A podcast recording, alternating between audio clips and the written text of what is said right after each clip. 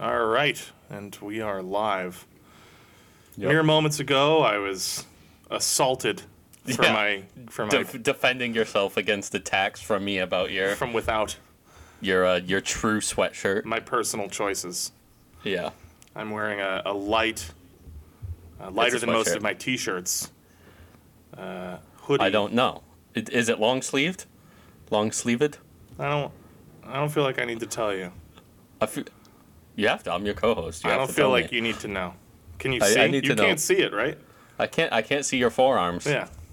And that's how I like it. Oh, oh! I can see your wrist.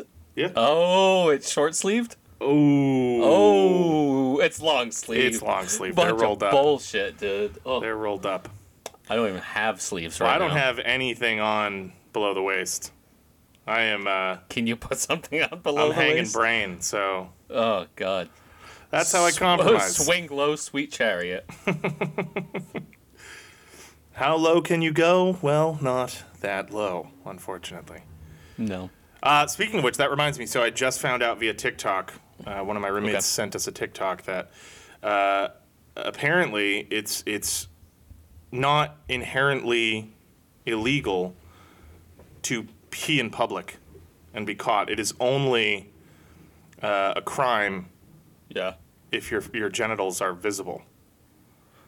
And so I said, well, finally, my micro penis is helping me in some way.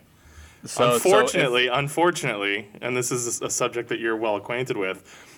The only thing working against me is that I am a a, a balls Okay. out pisser. Hold up. I, I'm gonna go back because you just said that I'm well acquainted with that. I'm a balls out pisser. I know that because you've told me Right, you're well acquainted. I have I've- I have acquainted you well. Yeah. Yeah.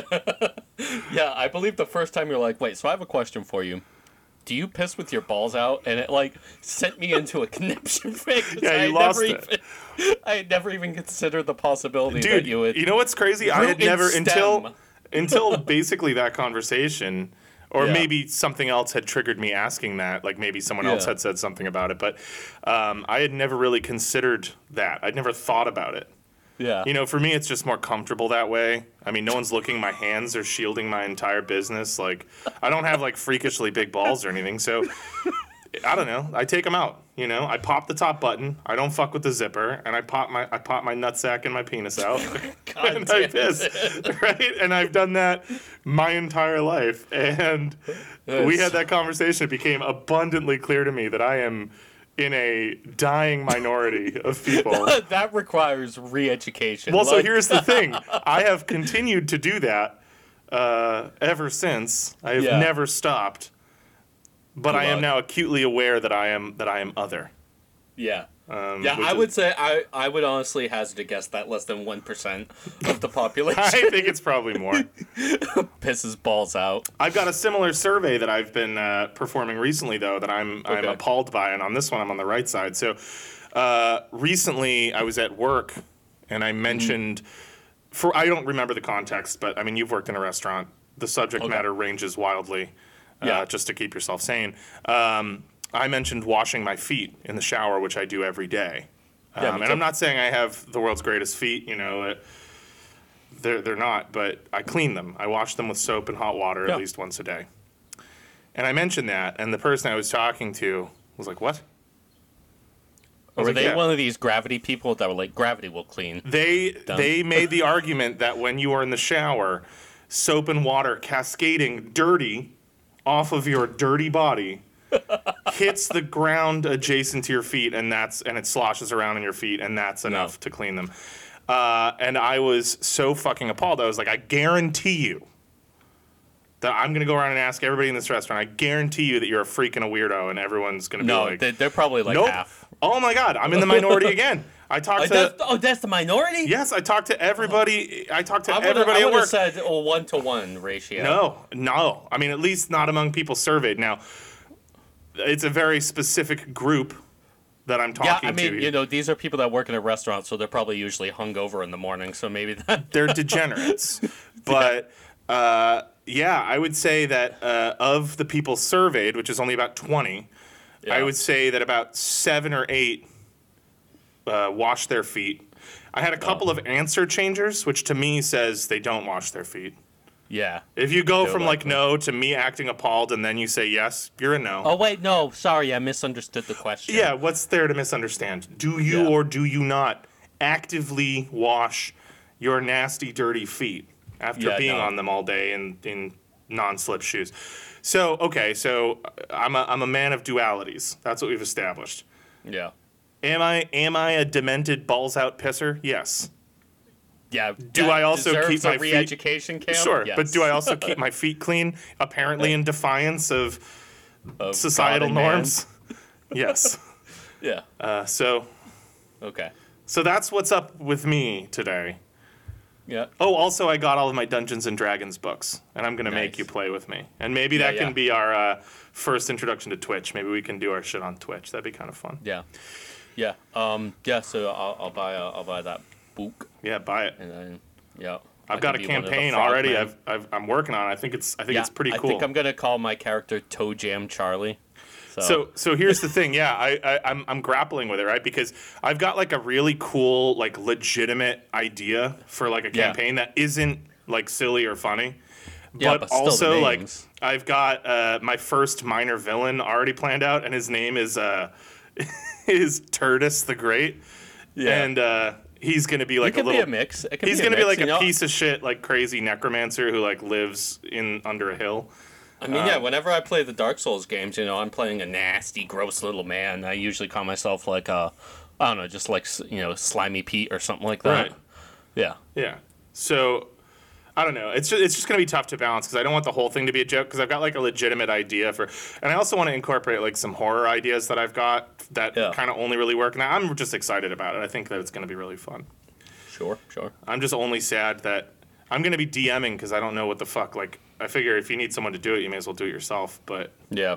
I want to have a character too. I'll probably just make a lot of NPCs that I, I Yeah. get to be in charge of.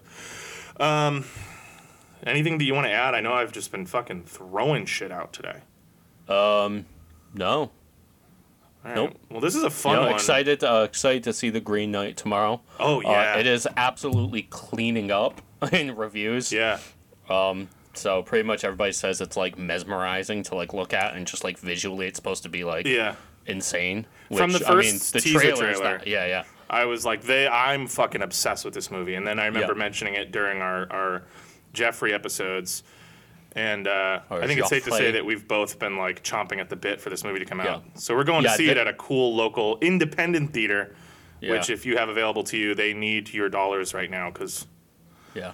That's a which, good uh, thing. One time we saw The Room at midnight there. Yeah, Which was like one of the dumbest things I've ever done. I like by the end it was like two two thirty in the morning, and I was like, I just want to go to bed, and I keep getting Yeah. hit in the head with fucking spoons. that was that was also sort of my first like unofficial date with my partner Yeah. now, and I was like really stupid at the time because I was like, no, no, no, she's just a friend, like, and you were like, yeah, all right, like, okay, Sure thing. you don't just dude. bring girls on our fucking movie nights usually, Yeah. but okay, and then sure enough, like, you know, within a couple weeks we were dating, so the room Mm-hmm. All right. brought us together.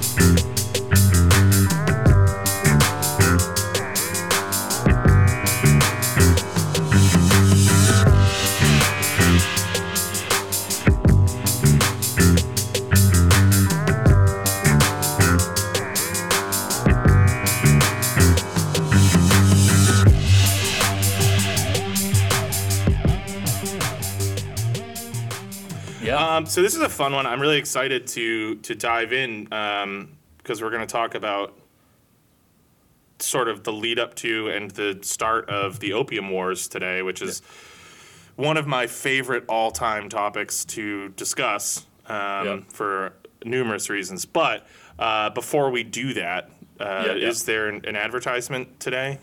Yeah, so uh, we haven't heard from our friend here. Um, I think since both the Tiberius episodes. Um, but friend of the pod, uh, Michael Five, has uh, yes. he's uh, he sent in a video, and um, you know, so I'll uh, I guess I'll just play it right here. okay.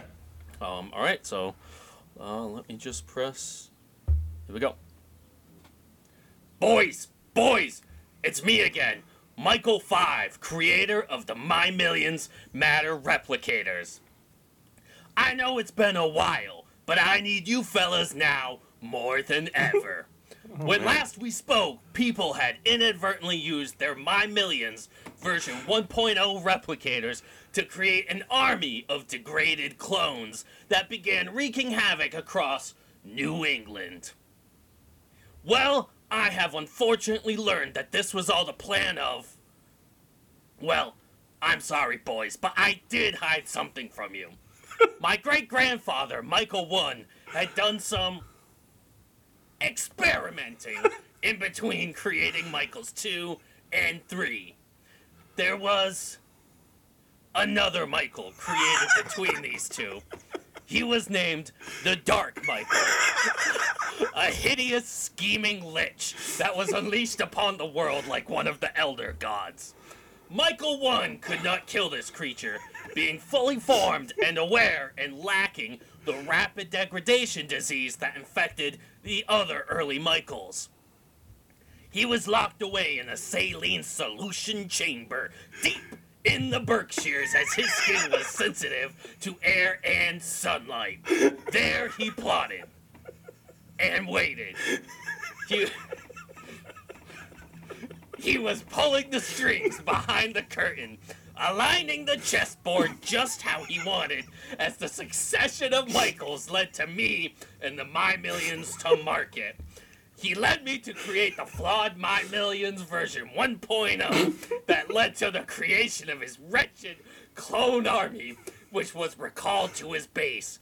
From there, he plots world domination.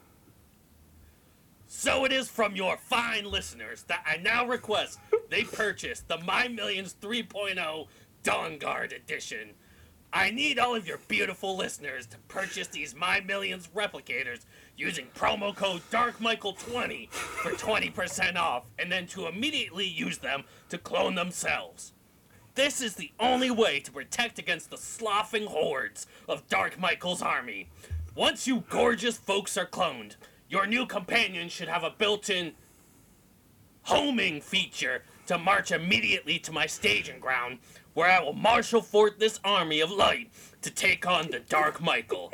so again, use promo code DarkMichael20 for 20% off today. Alright, thanks boys. I, I gotta run. Holy shit. Alright. There's a Dark Michael? Yeah, he sounds pretty fucked too. Yeah, I never would have guessed. Uh, wow, this just took. I, I haven't thought of, of Michael Five in months. Yeah. And I guess he Yeah, did tell us he uh, was coming back. Yeah. So um yeah, sounds pretty fucked. Uh, I already ordered uh, one for Cam and I each. Uh, the thanks, promo man. code uh, does work. So everybody, please um, please order your My Millions 3.0 Dawn Guard editions. Yeah, I guess we need to we need to help marshal the forces of light uh, with our Yeah. own clones to Sounds serious. Yeah. It's gonna be kind of fucked up if people who also bought the 1.0 Oh, By those should be disabled. He said in the email uh, he should have remotely disabled both one and two. No, but what I'm saying is they're gonna have clones of themselves fighting on both sides of the war. Oh yeah, That's Yeah. gonna be kind of a mind fuck. yeah. It's like a, it's definitely some sort of ethical dilemma. Yeah. But If you had a dark version of yourself and a light version of yourself, and they fought, are you as the original obligated to? yeah, we'd also them. like to. I, I really hope that the dark version of Michael is is just dark in personality and not visually distinct in terms of skin tone from uh, light Michael because I Well, feel like if- that's a really outdated uh, method of distinguishing. Well, considering he's like seemed allergic to sunlight, I think you know maybe he might be pale like Emperor Palpatine or something. Right, right. Okay. Cool. So it's just like a yeah, good. Yeah, Good. I think, it's that dark. tracks. That definitely tracks then. I think it's dark in terms of you know. Yeah. You know, his, He's his not- goals. Physically dark. Okay, well we can just. All right, thanks, Michael. Thanks, Michael. We'll we'll definitely do what we can. Yeah. Um. All right. Well, let's uh let's start the show.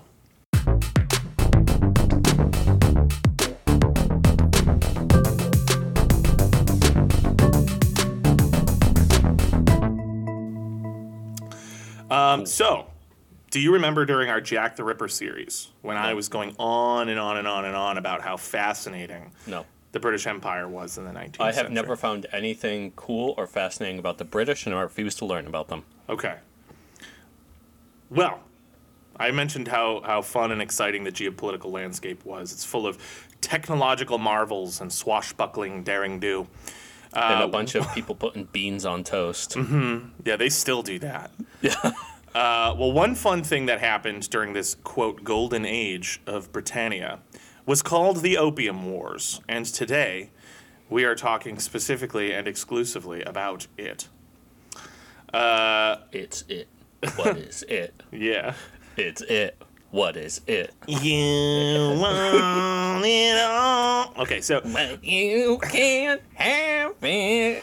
all right, that's that song rocks. I guess now I have to put that in here. Yeah, you, yeah, that was my goal here. Ugh, faith no more. All right, cool. Um, I was gonna do exclusively. I found a bunch of like Chinese like. I found a bunch of like Chinese like metal and post-hardcore and hardcore bands that I was gonna Yeah. use in this episode, which I guess I still can. Um, Oh, you should use Wang Wen.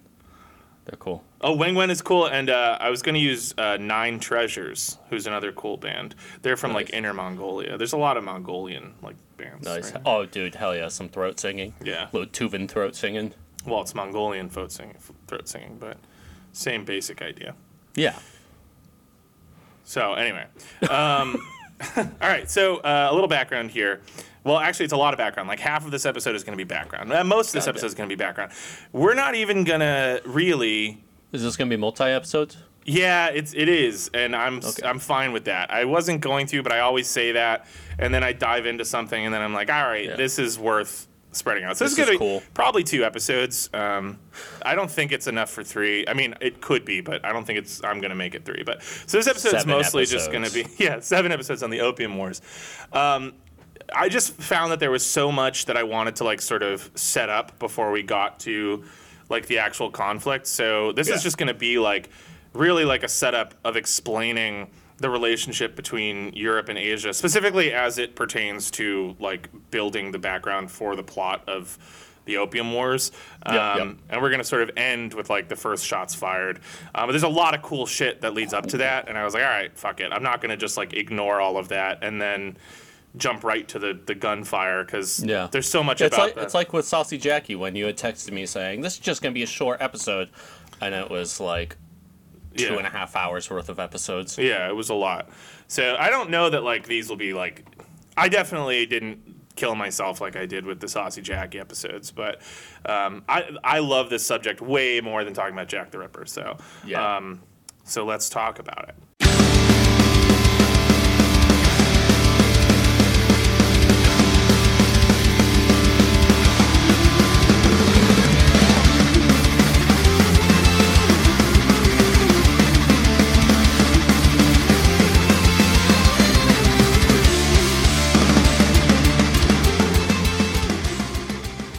Okay, so a little background. So the story of trade between Europe and Asia is a very long one. Uh, as long as there have been people like in a, a settled or civilized, whatever you want to call it, setting in both places, they have bought and sold shit to and from one another.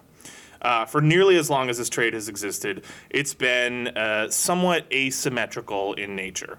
Uh, you see, Asia in general, and specifically for the purposes of our episode today, the, the massive collection of peoples and territories that are historically known as China, um, they just have way more and way better shit than they've got over in shitty old Europe.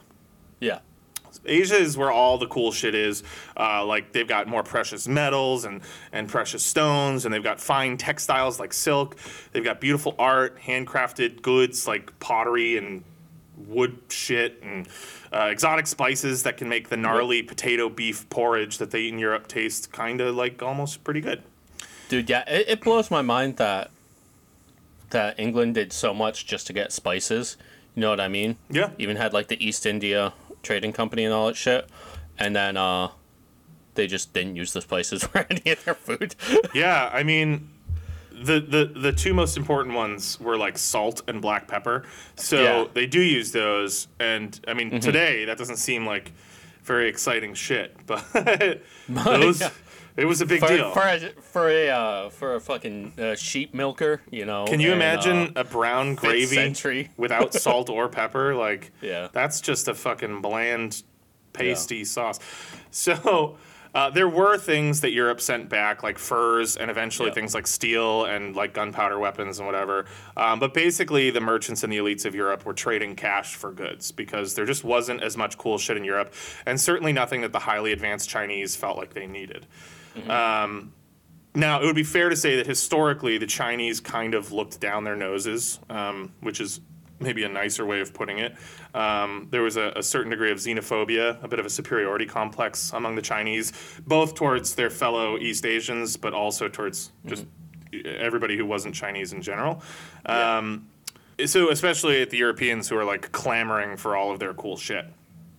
So, I mean, smelling like dog shit too. well, that's the thing. It's the like smelliest fucking people. the way they're looking at it, it's like, of course they want our stuff. It's great stuff. And they're so stupid and dirty and barbaric. Obviously, they want all of our great stuff. And if they've got the gold for it, like European gold spends as good as Chinese gold, so sure, we'll throw them Yeah. some of other the stuff that we don't want. And uh, the thing is, even if this is really super judgy and mean, uh, the Chinese were pretty right in their assessment. Europeans, for the most part, uh, would seem pretty poor and dirty and uncivilized when compared with the average person living under imperial Chinese rule. Yeah. Uh, so for a long time, the obvious and really the only way for things to move from China to Europe was over land. Boats just weren't that good yet. Um, even like, you know, if we look back through like European classical antiquity and we think of like maritime nations like the Carthaginians um, or even the Greeks, right? We're still talking about boats that were designed primarily for use in the Mediterranean, which is just not the same as taking a ship out on the Atlantic or the Pacific or the Indian Ocean. Um, it, it is just a different, a different But like beast a- entirely. Yeah, like around uh, the southern coast of Africa. Yeah, yeah. The Vikings were sort of the first to really explore that, and then their longships became the basis for an expanding tradition of European seafaring vessels, which, um, and the Polynesians uh, over in, in the opposite side of the world. Um, Yeah, but even those ones, like the longships, like they would carry them over land.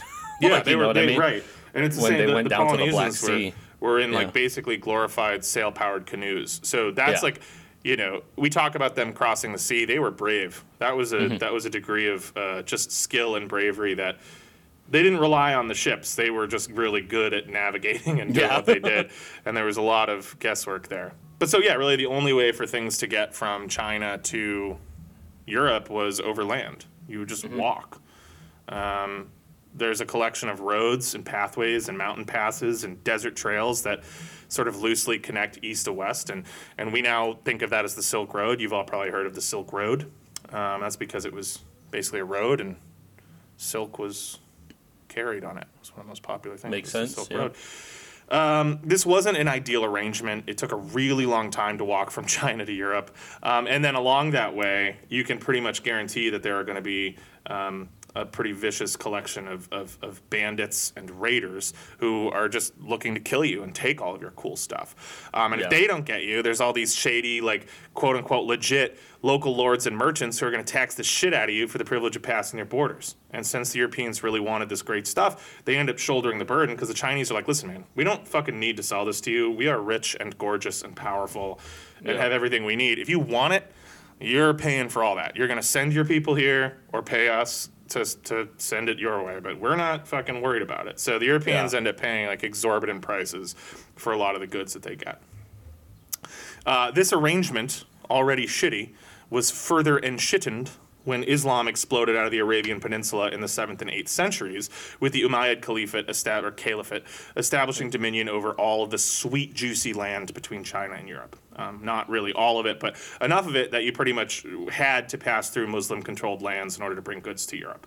Um, This wasn't a huge deal until Europe decided to do some crusades against Islam to retake Jerusalem or whatever. Uh, and the Muslim world, understandably, they took exception to this. Uh, and so for a while, it was pretty damn impossible to travel overland from Europe to China.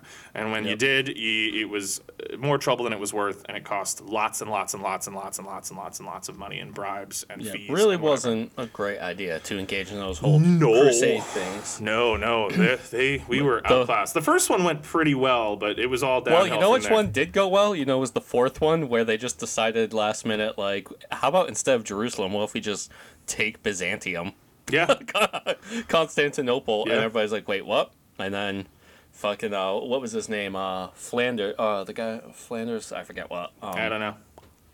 But he, uh, you know, they established the Latin Empire. Yeah, that which lasted what, like a couple decades? Um, yeah, some I think like fifty years, something like that. Yeah. Baldwin, that's what it was. Baldwin. Baldwin of of Flanders. Flanders. Oh Yeah, yeah, yeah, yeah. Okay, cool. I know that name. Yeah.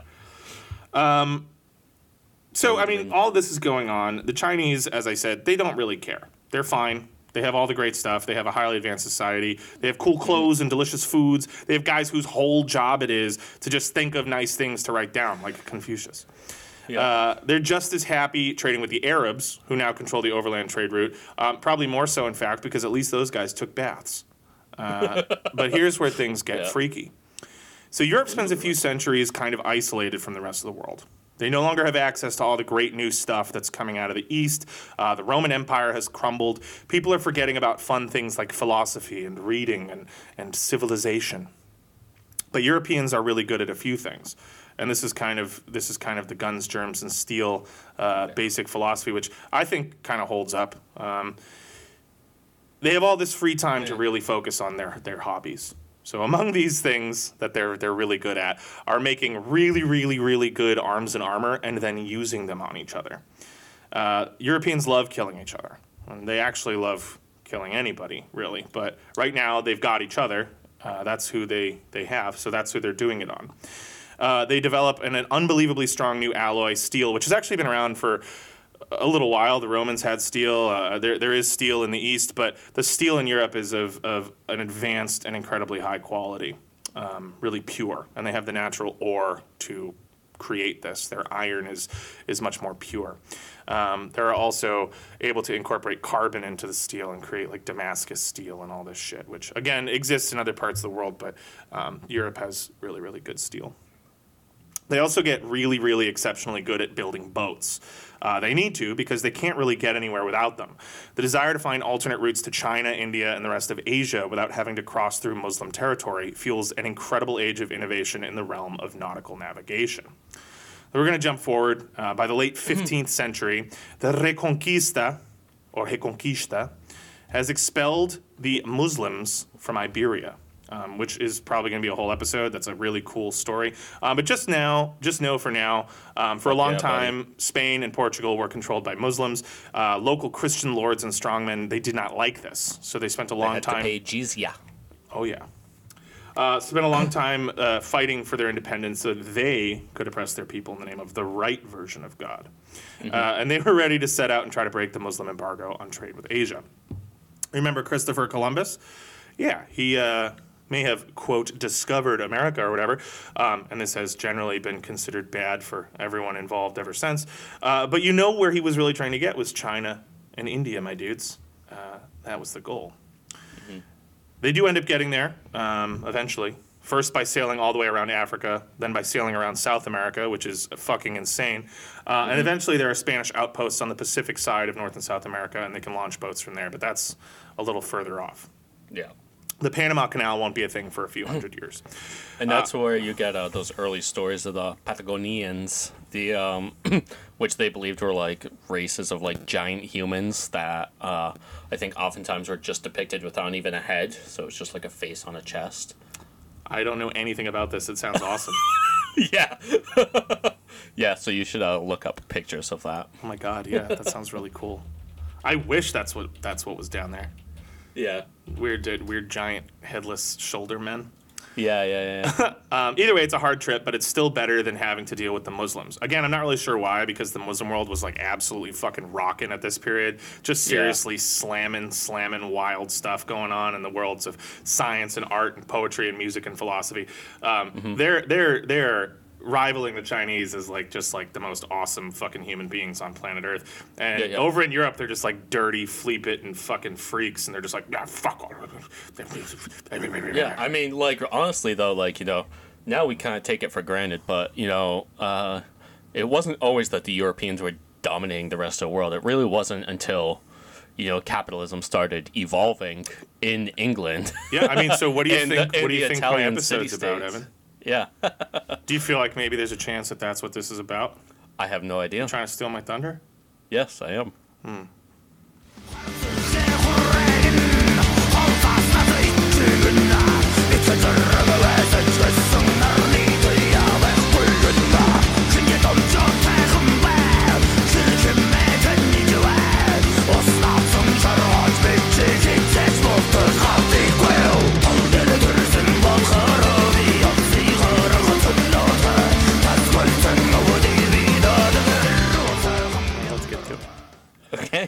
So eventually, in 1557, the Portuguese, Yeah. who were having a big Hell come yeah! up, What's up, baby? country number in- one.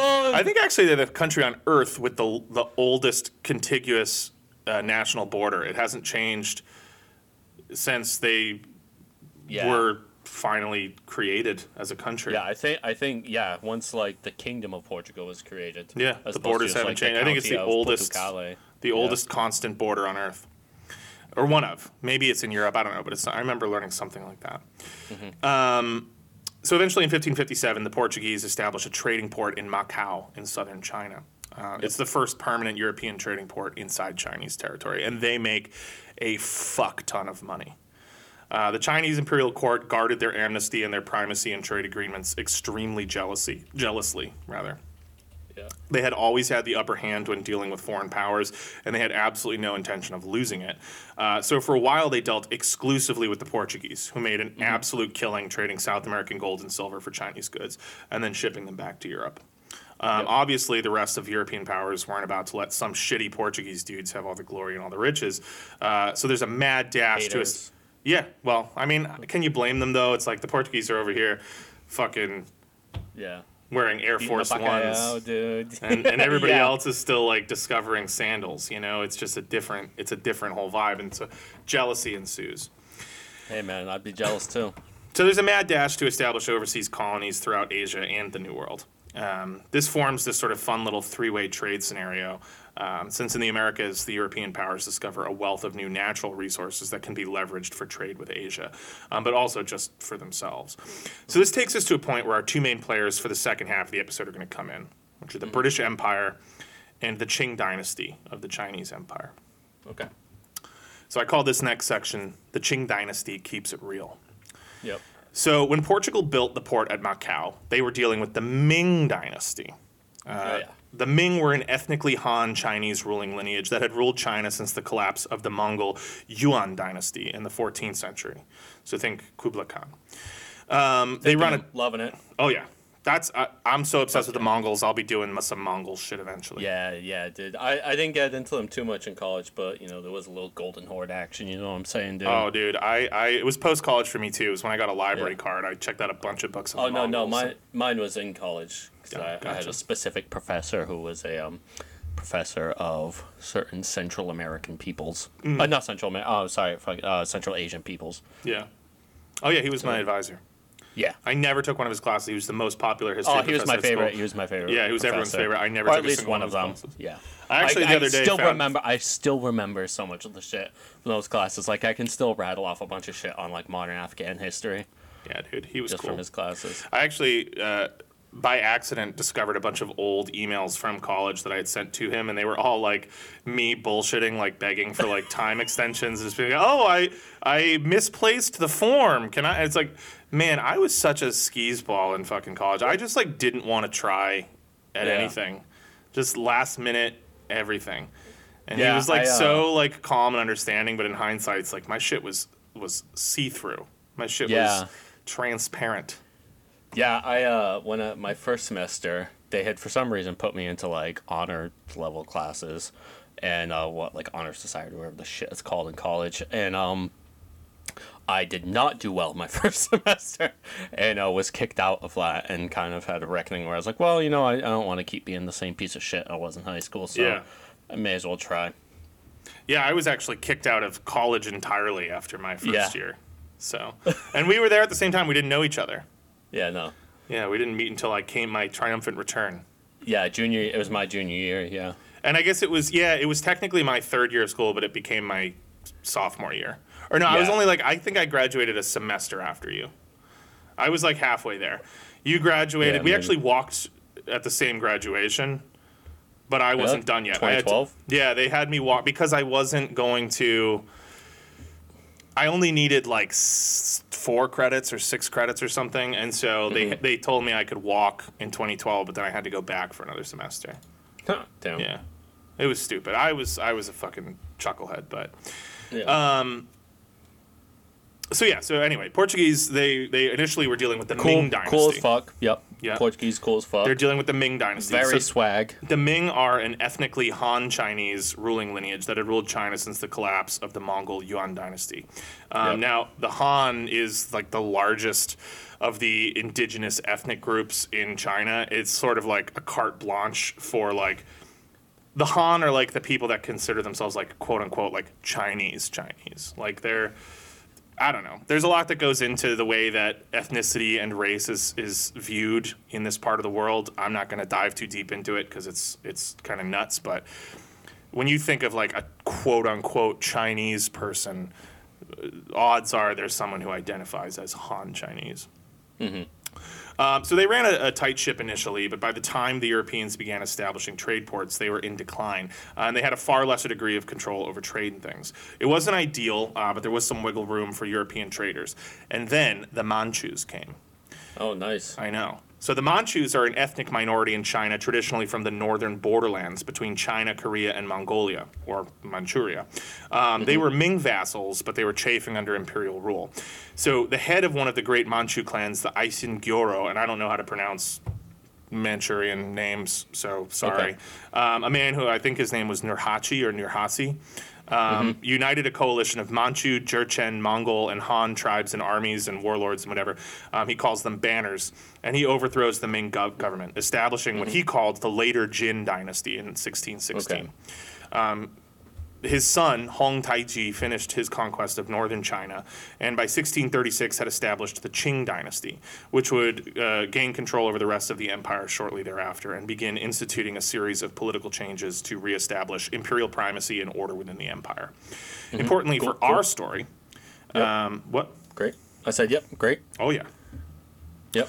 Importantly for our story, they sensed the potential threat inherent in allowing Europeans to run rampant in the South, trading willy nilly and doing whatever they want. Uh, So they lay down the law. So, firstly, uh, Chinese goods will now only be sold to European traders for cold, hard cash. That means golds or silver bullion, nothing else. No furs, no guns, no nothing. Cash. Um, for a little while, this is fine. Not ideal, but the European powers do have lots of new bullion from their New World colonies, so whatever. Here you go. Uh, however, Yep. Pretty quickly the Europeans rack up a massive trade deficit. The Chinese Okay. insistence that they will only take cash means that the Europeans are rapidly spending all their money without unloading any of their own trade goods and becoming hugely dependent on Chinese goods. And this is really only benefiting the Chinese. So, over the next two centuries, Qing restrictions would steadily increase. Uh, the Canton system, named after the southern port of Guangzhou, or Canton to the Europeans, um, also it's the capital of the province of Guangdong, um, funneled trade specifically through this one port, and European merchants could only reside in very specific neighborhoods within the city. Uh, moreover, they were only allowed to trade with an established merchant guild called the Cohong, who had a monopoly on all interactions with Europeans. Uh, European merchants were also forbidden from learning Chinese. Now, I'm sure some of them did or tried, but they couldn't demonstrate that in public because it was grounds for canceling of all trade. Um, so they basically the had to cancel accept. culture comes to Imperial China. Oh my God, man! They practically invented it. yeah. uh, so they basically had to accept that they are going to be getting fucking hosed in every single negotiation that they have, and they have no hope of appealing to the imperial court or o- other local powers because they're stuck only dealing with this select group of merchants, the Cohong. Yeah, yeah. Wait, so so hold on real quick. Yeah. I I speaking of cancel, did I send you that thing yesterday about the um it was like a Twitter account for some uh, canceled Catholic priests. Oh my god, no, that sounds awesome. Wait, wait, hold on. Let, let me find it real quick. I, I could have sworn I sent it to you. It is so fucked up, man. Oh, dude, yeah. Where's this fucking shit? This is a great, great for a uh, auditory medium right now. But yeah, you have to see this shit. Just uh, looking. Uh, oh yeah, Coalition for Canceled Priests. oh my god. what does this entail? Are you sending it to me? Uh, yeah, yeah, yeah. I'll- send it to you right now. Yeah, dude. I saw. it, I was like, oh my god, dude. How, how fucking gross can you be, man? Like, this is like too on the nose. The Coalition for Canceled Priests. The. CFCP will be regularly posting updates news on the accounts. Together, we must stand strong in our Catholic faith. It's like, uh, what are these braves uh, canceled for? I love this first these brave priests canceled for? I love your motto. So Latin and traditional. What does it mean? Yeah. Oh, she's making a joke because it's a completely bullshit. Yeah. They probably should have spent more time brushing up on their Latin instead of raping children. Jesus Christ. Wow, I, I'm gonna have to dive into that because it sounds like uh, Yeah. they're not getting a lot of love in the comments. No, no, no, no, no. that Um, rocks though. Yeah, Um, that, that's that's fucking hilarious. The Coalition for Canceled Priests. Jesus Christ. It's like Nambla. It's like, I know. It's just do you like, need they're an like, organ? oh, do you need a can coalition? we can we utilize cancel culture Yeah. to to uh, uh, to defend these um child molesting priest. I wonder if it's the child molesters they're talking about. It ha- I mean, what the fuck else was it? Yeah. would it be?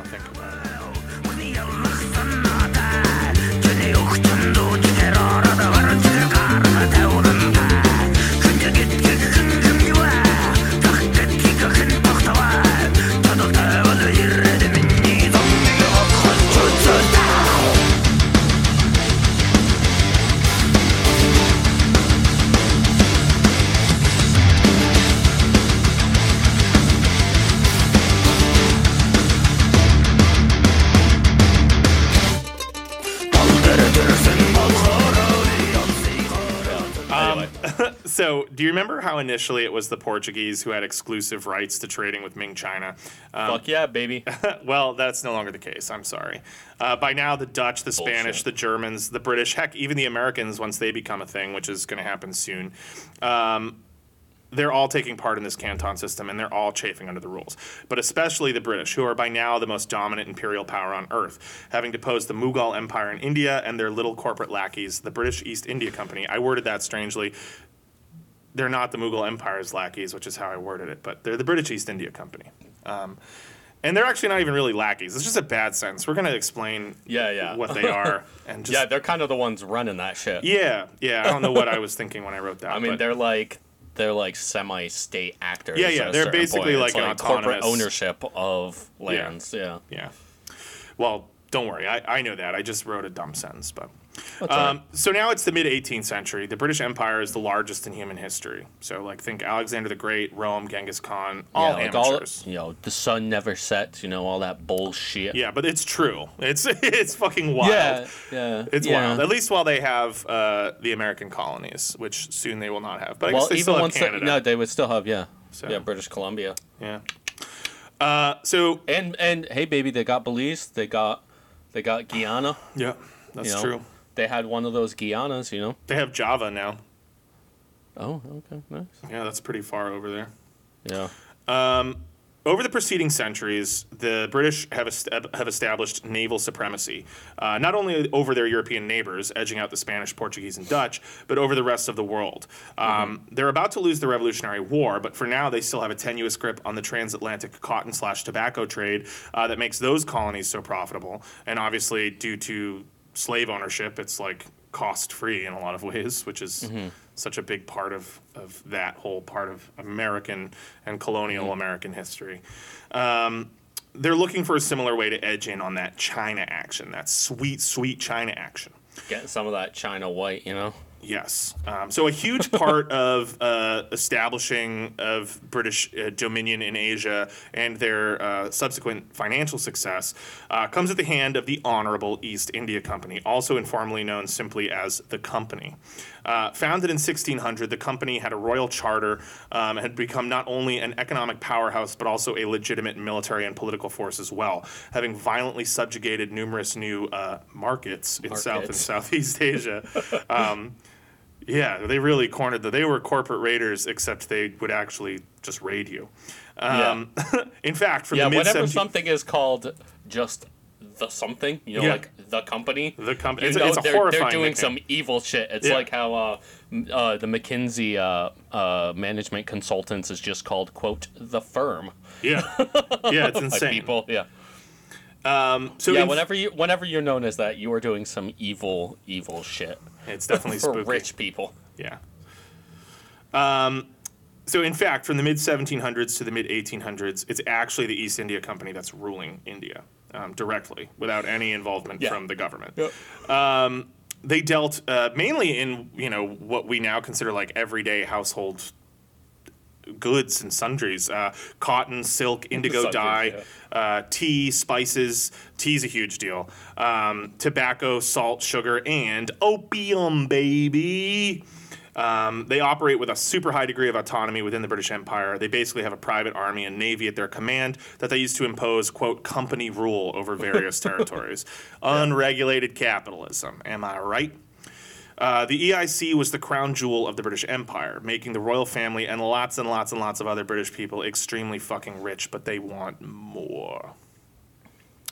So, uh, having deposed the Mughal Empire, the EIC has has taken over and inherited a relatively large opium farming apparatus from the deposed. Uh, from the area of the deposed Mughal Empire.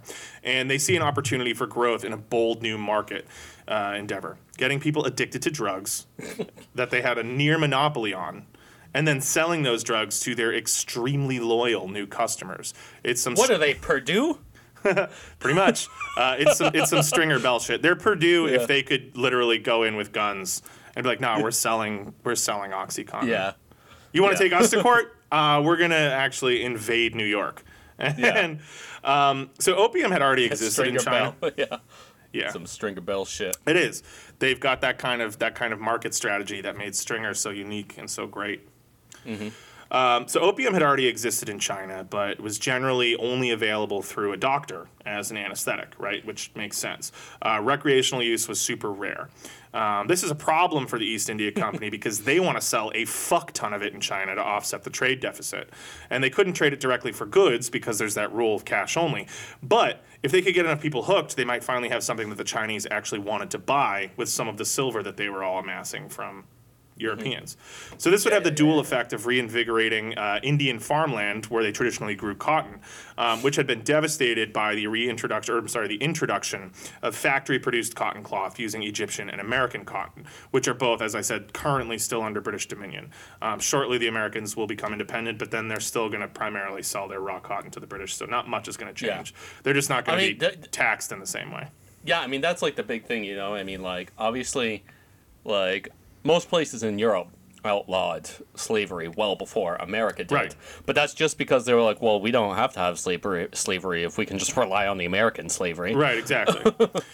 um, so these farms that were growing cotton, the, the, the land is perfectly suited for growing poppies as well, um, which is how opium is made. Oh yeah, I should probably talk about opium.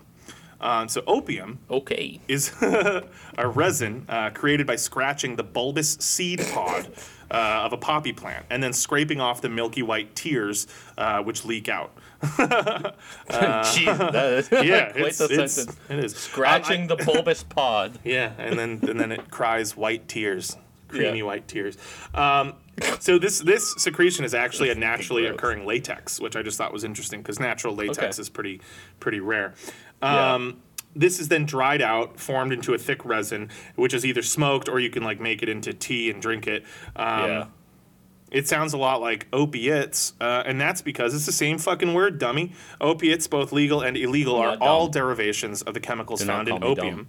That make people feel nice, mainly morphine and codeine. So your heroin and your OxyContin all owe their overwhelming success to the success of opium. This shit rocks. Oh, and it's super addictive, and the withdrawal symptoms are horrendous, which really discourages folks from stopping once they're hooked. It is the perfect product. So yeah, uh, the East India Company has a massive monopoly on poppies, and they want to sell their super addictive opium to Chinese people so that they can offset the trade deficit. So they do, and for a while, Fuck it. Yeah, it works out really nicely. Uh, this, of course, unfortunately, quickly leads to an addiction epidemic centering Yeah. in Guangzhou, um, but quickly spreading throughout China and affecting basically every level of society. And because the EIC had so much opium, they could sell it relatively cheaply at first, which is a good pusher strategy. Sell it to them cheap, get them hooked, get Yeah. give them a sample bag. Your first hit's always free. Yeah, man. Uh, in a succession of increasingly severe edicts, the imperial government su- uh, seeks to clamp down on the opium trade to restore societal stability. And by 1800, the trade of opium between foreigners and Chinese merchants was fully and completely illegal. Now, if this sounds like there's maybe a loophole, there is. Excellent observation. Uh, so the East India can- uh, Company can't trade opium in Canton, right? But here's what they can do. Do you remember when I mentioned that the British had really, really dope ships? Well, Yeah. The Chinese do not. Their ships are mainly for use in rivers and coastal waters and not super well adapted to traversing the open seas.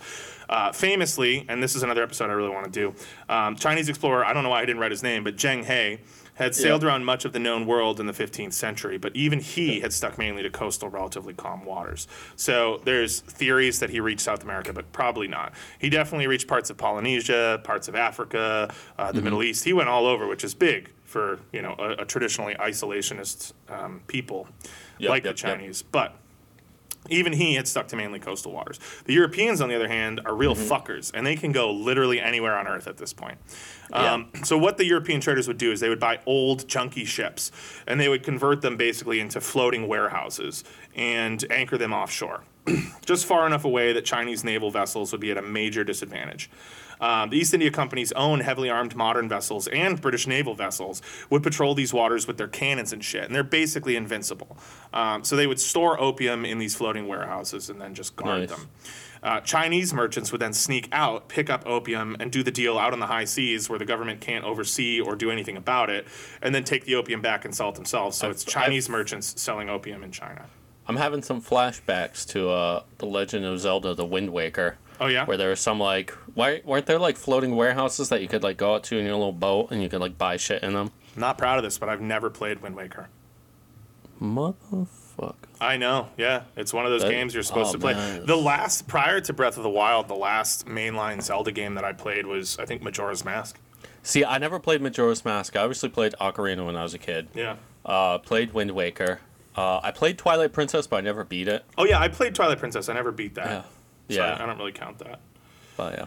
Um, and I haven't, I haven't played uh, Breath of the Wild yet. Oh, but you got me, man. I'm I'm so anxious for you because I'm I playing know. it through for the second time, and it's Yeah, I'm gonna it's, play it on my roommate's Switch once I'm done with Outer Worlds. dude. It is it is just as good, if not better, than the first time.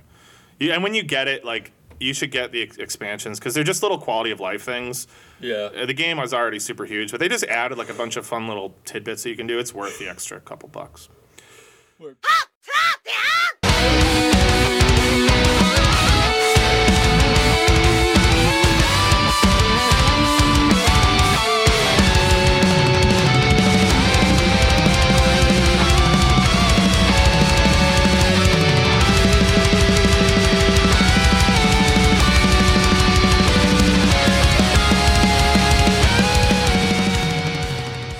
Um, so, in the early 19th century, good old Uncle Sam gets involved. Um, and they're Yeah. not big players in this first Opium War story, but they're there.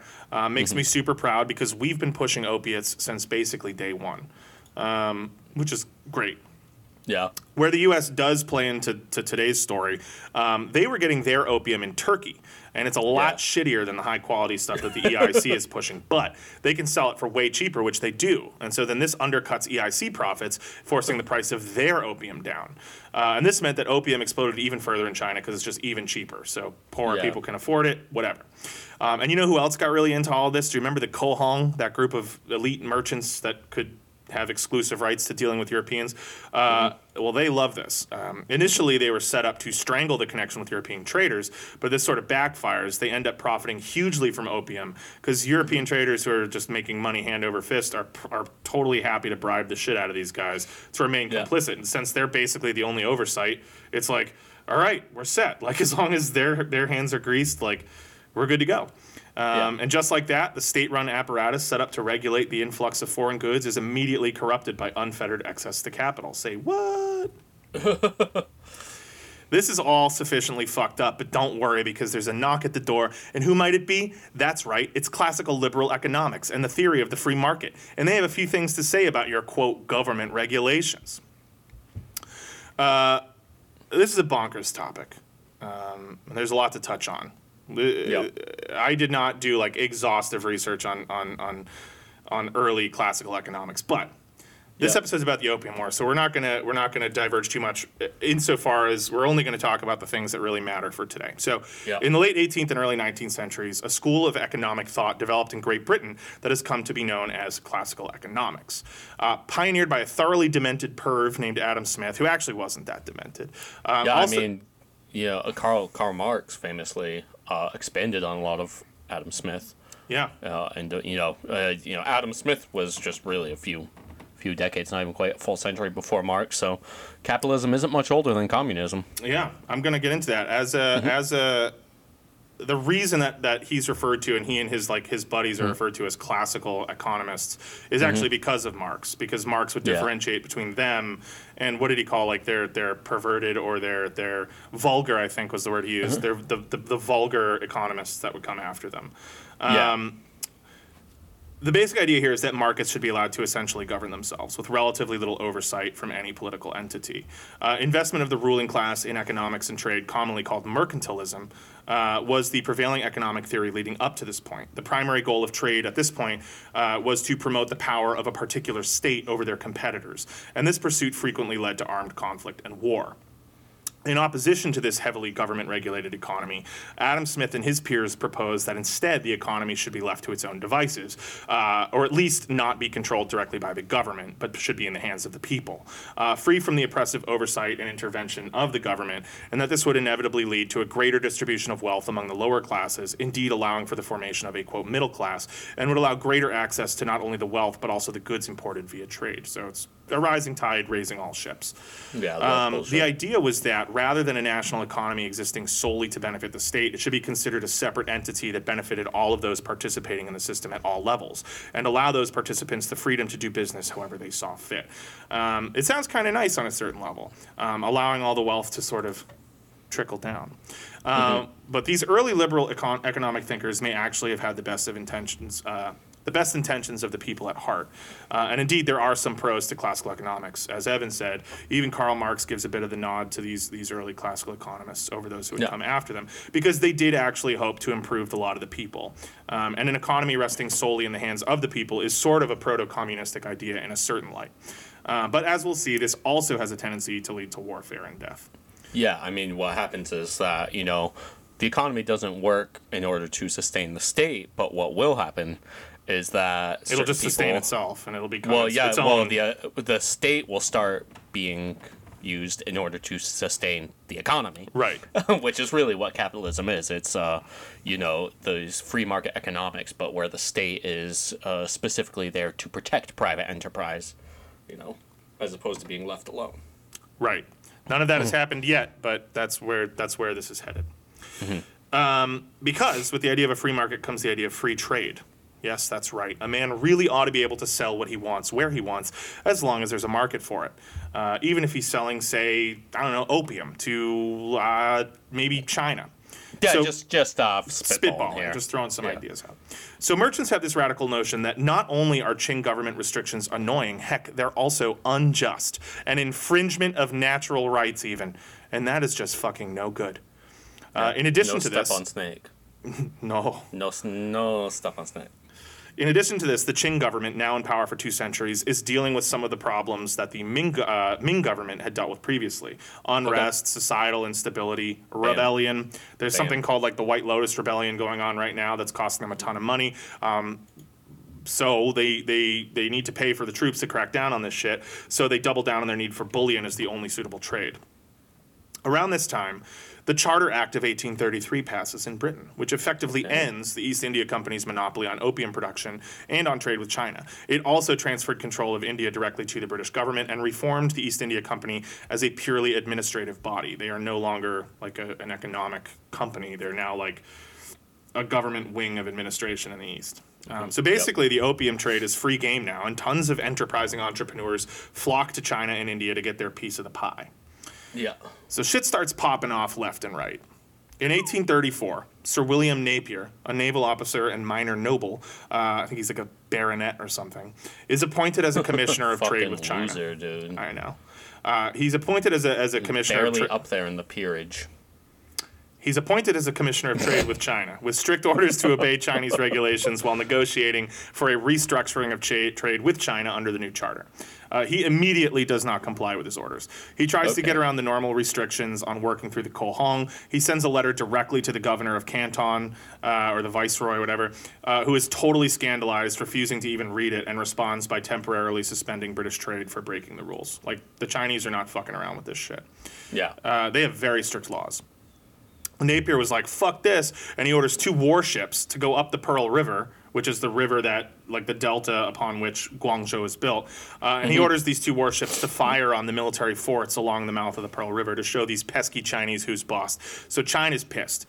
Uh, the British government was disappointed, uh, maybe not as pissed, um, and Napier uh, withdraws. The only reason that this doesn't go further is because he gets sick with typhus and he withdraws. He promptly leaves for Macau and then he just dies. Fucking owned, dude. But a, a precedent has been set that like this is how we're going to deal with China. yeah, yeah, yeah, Uh, yeah, yeah. So in 1839, the emperor appoints a scholar slash politician, and in, and in Qing, Qing China, these are kind of one and the same, right? You have these people that work their whole lives to like work their way up through the bureaucracy. It's it's so fucking interesting. Yeah. Um, so he appoints a, a scholar politician named Lin, and I think it's Lin Zexu. Um, Yeah. But I'm, I'm not sure. Lin Zexu as the chief commissioner for ending the now unstoppable opium trade. Uh, Lin sends a letter directly to Queen Victoria before he does anything, which is kind of a boss move, um, asking her to intervene. Um, though the letter was quote lost in transit, she apparently never got it. He also wrote it in Chinese, which like there's no way anyone in London knew how to read. Um, Yeah. But it's like a really eloquent letter, and he basically, I guess he was under the impression that opium was was illegal in Great Britain, which it kind of wasn't. Um, yeah. or if it was, it wasn't really enforced. But he appealed to her, basically saying like, if you wouldn't let your own people do this, why are you, you know, allowing people in China to do this? And he's and then he gives her the benefit of the doubt, and he's like, I, I will assume that you are just unaware that this is what your subjects are doing to my my homeland, but Yeah. now consider yourself like on notice. You're aware. And if you don't do anything about it, you're going to be considered complicit, and like it'll be an act of war. And he's like, Yeah. I'm I'm going to end this one way or the other. I just want you to be aware that we're going to start trashing your shit. So you can either help us or uh, whatever, but just know that we're going to crack down on your on your people hard. Yes. But she never gets the letter. Whatever. It's a bad. It's a badass letter. She never gets it. So promptly, Qing forces begin seizing opium stockpiles and burning them. Uh, they also forcibly board British ships and confiscate their stockpiles. Charles Elliot, who's now the superintendent of trade in China, protested uh, and then orders all British merchant ships carrying opium to flee, like pull out towards sea, and prepare for battle. Okay. Uh, eventually, though, to de escalate, he orders all opium on board the ships to be surrendered. So they burn a huge amount of it publicly on the beach at Guangzhou, um, though there are obviously secret stockpiles and there's more on the way. Yeah. Um, so the black market is still flourishing. Elliot actually was aware of this. He knew that there was still opium around, but he f- felt like it was too tense of a situation. And if he tried to crack down on his own people, they would just start a war with or without his permission. yeah. Yeah. Yeah. Um, yeah. So he's in a tenuous spot. Um, so in 1839, same year, some British soldiers in Kowloon, which is another nearby like fishing port that has become a center for British trade, uh, they get fucked up and they beat a local man to death named Sim Sa Sui, Sim Sim Sha Sui, something like that, uh, because why not? Um, Elliot has them arrested and he pays the man's family and village. But when Lin Zexu, who remember is sort of his Chinese counterpart, the guy who wrote to Queen Victoria, uh, Yeah, yeah. ordered that they be handed over for punishment, probably which would have been execution. And so Elliot refused, citing the sovereignty of British citizens even on foreign soil. Another fun precedent being set. Um, Okay. he agreed to allow Chinese observers to witness the military tribunal and trial, uh, but the enraged Chinese refused because they're like, no, you should just give in to us. He broke our laws on our land. He should just give them to us. Um, so the Chinese refused to attend. Ultimately, the sailors are found guilty of like rioting and inciting violence or something. Five Yeah, yeah. people are sentenced to hard labor and shipped back home, where their cases are just immediately tossed out in British court, and they just are fine and nothing's. Yeah. So Lin Zexu is super pissed, and he bars the British from trade completely. Demands that they leave Kowloon immediately. This is it. It's the final straw. He places an embargo on all British trade, including for basic supplies like food and water. So if they want to stay, they can starve. Nobody's allowed to give them. Fuck 'em. anything. Yeah, fuck them. Yeah. Um, yeah. Oh, he's awesome. It's really hard, like, not to just totally root for the Chinese in this. Um, obviously, like Western history has framed them as like these like covetous, like greedy imperialist assholes. I'm but, like, rooting for him. they stuck to their own shit, man. They weren't coming to Europe and fucking with their shit. They just stayed Yeah. in China and worried about China and. you know, And yeah, and the British came there and were just like forcibly slinging just opium. destroying their society with drug addiction. Um, yeah. So Elliot orders all British ships to leave the harbor, but to remain off the coast. So there are just like 60 British ships, a couple of thousand people just sitting off the coast with dwindling supplies, waiting to see what happens. Um, Yeah, yeah, yeah, yeah. eventually, he dispatches two armed ships towards the Chinese blockade with a message requesting that they be allowed to land and buy basic supplies, just food and water. The admiral in charge of the Chinese blockade fleet agrees, uh, but then once they land, the officer in charge of the fort in the city does not. So the men land, but then they're not allowed entry, and villagers are quarantined in the city and not allowed to leave, so that they can't sneak out and bring anything to the men. Uh, Elliot is frustrated by this stalemate. He sends another message You either let my men buy supplies by 3 p.m. today, or I am going to fire upon you. Yeah. Um, the deadline comes and goes, and so he says, "All right, fuck it," and he opens fire. The Chinese are outgunned, but they return fire. They trade volleys for a while, and then they end up retreating.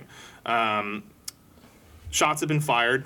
The first, uh, the first Opium War is officially underway. This is called the Battle of Kowloon. It's not really a huge battle, but um, it's sort of like you know the first shots at Fort Sumter in the Civil War. Like, yeah, Sure, sure, sure. yeah, it kicks things off. The powder keg has been lit.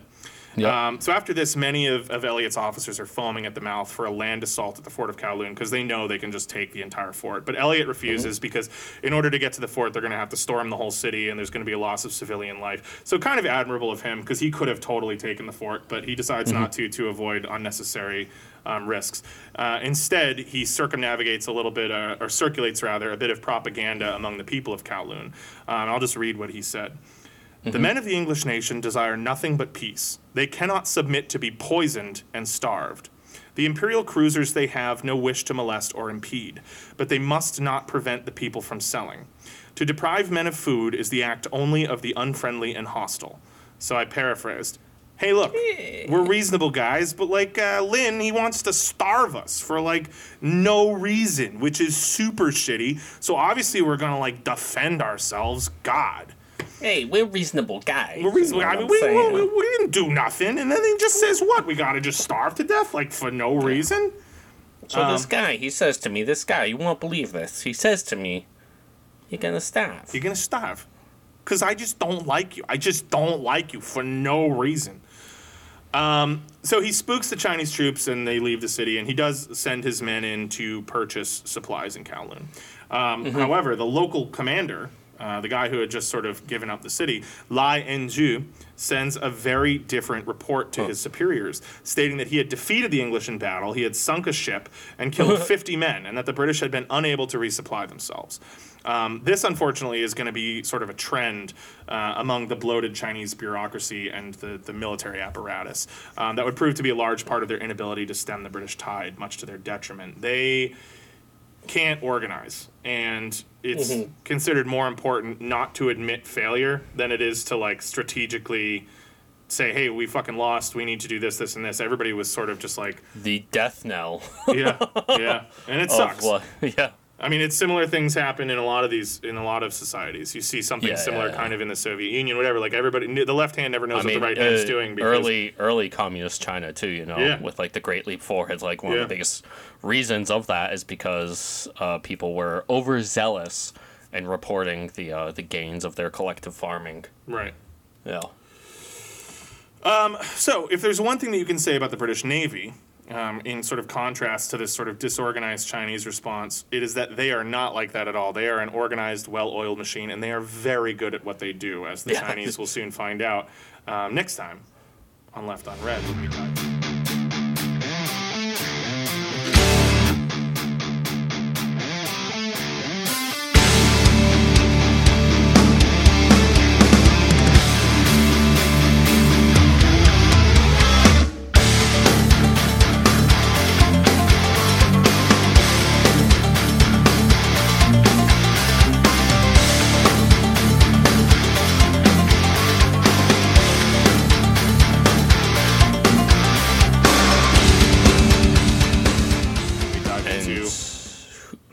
also the first French Republic would find out as well. Oh yeah, um, yeah, which is which is around the same time. The Napoleonic Wars are sort of like a backdrop to a lot of this, and I just like haven't talked about them, but we'll probably will next Yeah, th- that that's what's so crazy about this is that like at the same time the British are just absolutely running circles around Yeah, uh you know in terms of naval power again in all the Napoleonic wars. yeah, which is also like sort of the main one of the main reasons that uh, the British were not didn't just like smoke. Uh, America in both the Revolutionary War and then the War of 1812 is because they were fighting Yeah. just like multiple wars on different continents at the same time, and they just yeah, like yeah. deemed us like the least important of their Yeah, assets. yeah. Once so- once, uh, once the French joined the American Revolution, the British were finally like, you know what, fuck it.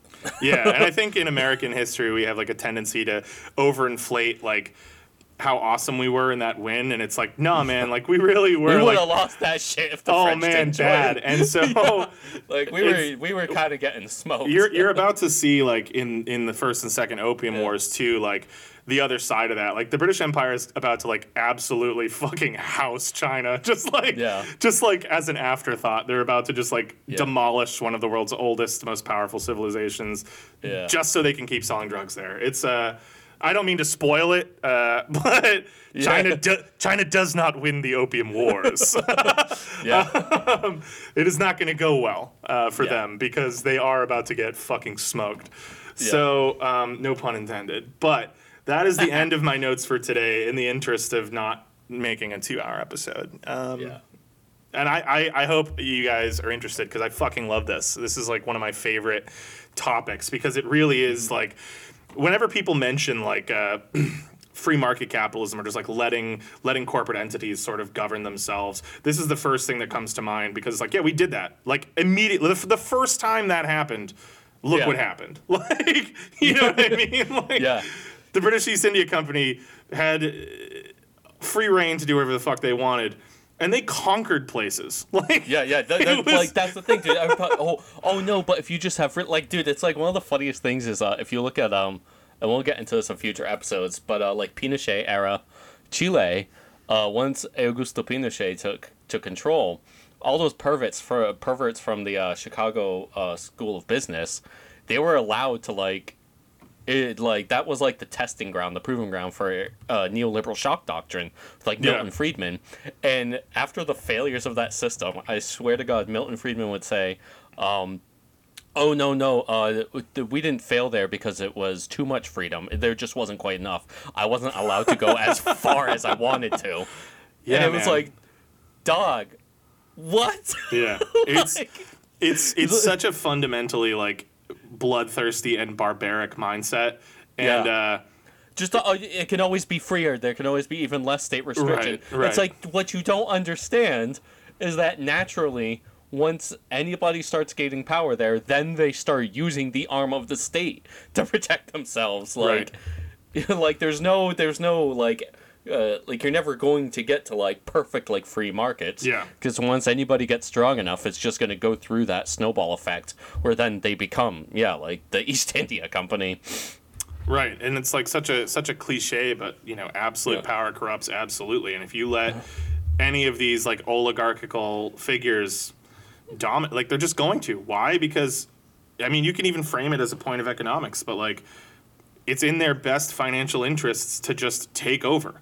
Like, Yeah, why- I mean, like that. That was like what we said before too with the Fourth Crusade. Yeah. I believe it was the Doge of Venice who was the one who that convinced everybody. Yeah. Hey guys, instead of Jerusalem, why don't we just go sack Constantinople? Why? Because that's an awesome, awesome, awesome. Uh, it's in an awesome position for trade, right? Because it's like Yeah. right, it, cutting off access to what is it, the Black Sea? Yeah, yeah, exactly. Yeah, Yeah, get and- the the Dardanelles right Yeah, there. Yeah, if you want to get through the Dardanelles, you, you got to go through me, and then like, boom, done yeah, deal. and it's also like you know perfect right from Asia to Europe. Step step one, take over Constantinople. Step two, question mark. Step three, profit. yeah, So yeah, yeah, man. So that's part one. It's the build up to the Opium Wars, which you know, I I, I again, I, I could have just skipped all that and just started talking about the Opium War, but I, I really wanted No, to but that was not. cool. Yeah, I wanted to talk about all that shit and talk about fucking free market economics and liberal economics and uh, all the building blocks and the East India Company, all the things that led to um, the conflict. Because I think that's like as interesting as the, the war itself. And in fact, the war itself Mm-hmm. is, is kind of like you know just watching like an absolute rout of like a like a basket. It's it's it's honestly it's like watching you know U.S. basketball in the Olympics or something. Like the dream Yeah. team just like smoke a bunch of like hicks from Croatia. You Yeah. know, like watching Michael Jordan just like absolutely decimate like some poor little Finnish guy.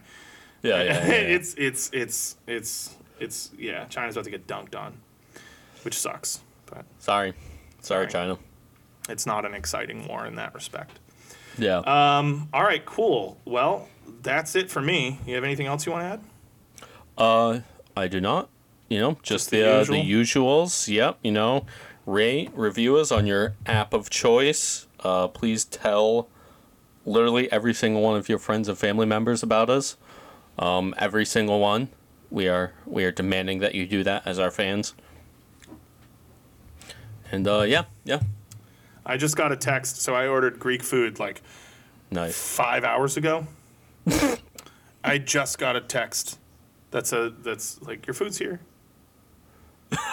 when did you order it? hours ago. I ate it. Uh, it the, Oh, I mean, the okay. picture the picture is from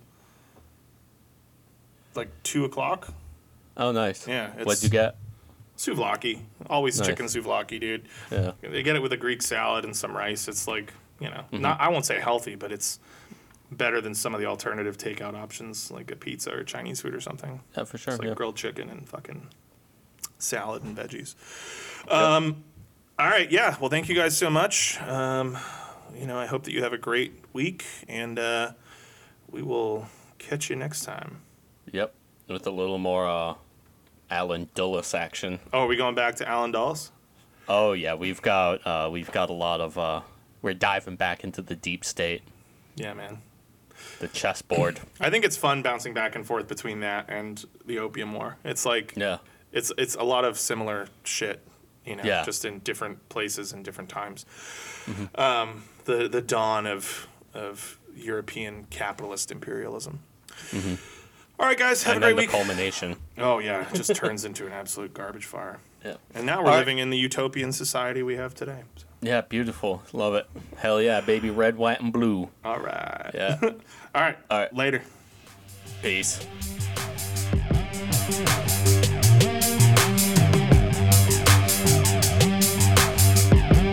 feel it, see it, hear it today. If you can't, then it doesn't matter anyway. You will never understand it, cause it happens too fast. And it feels so good, it's like walking on glass.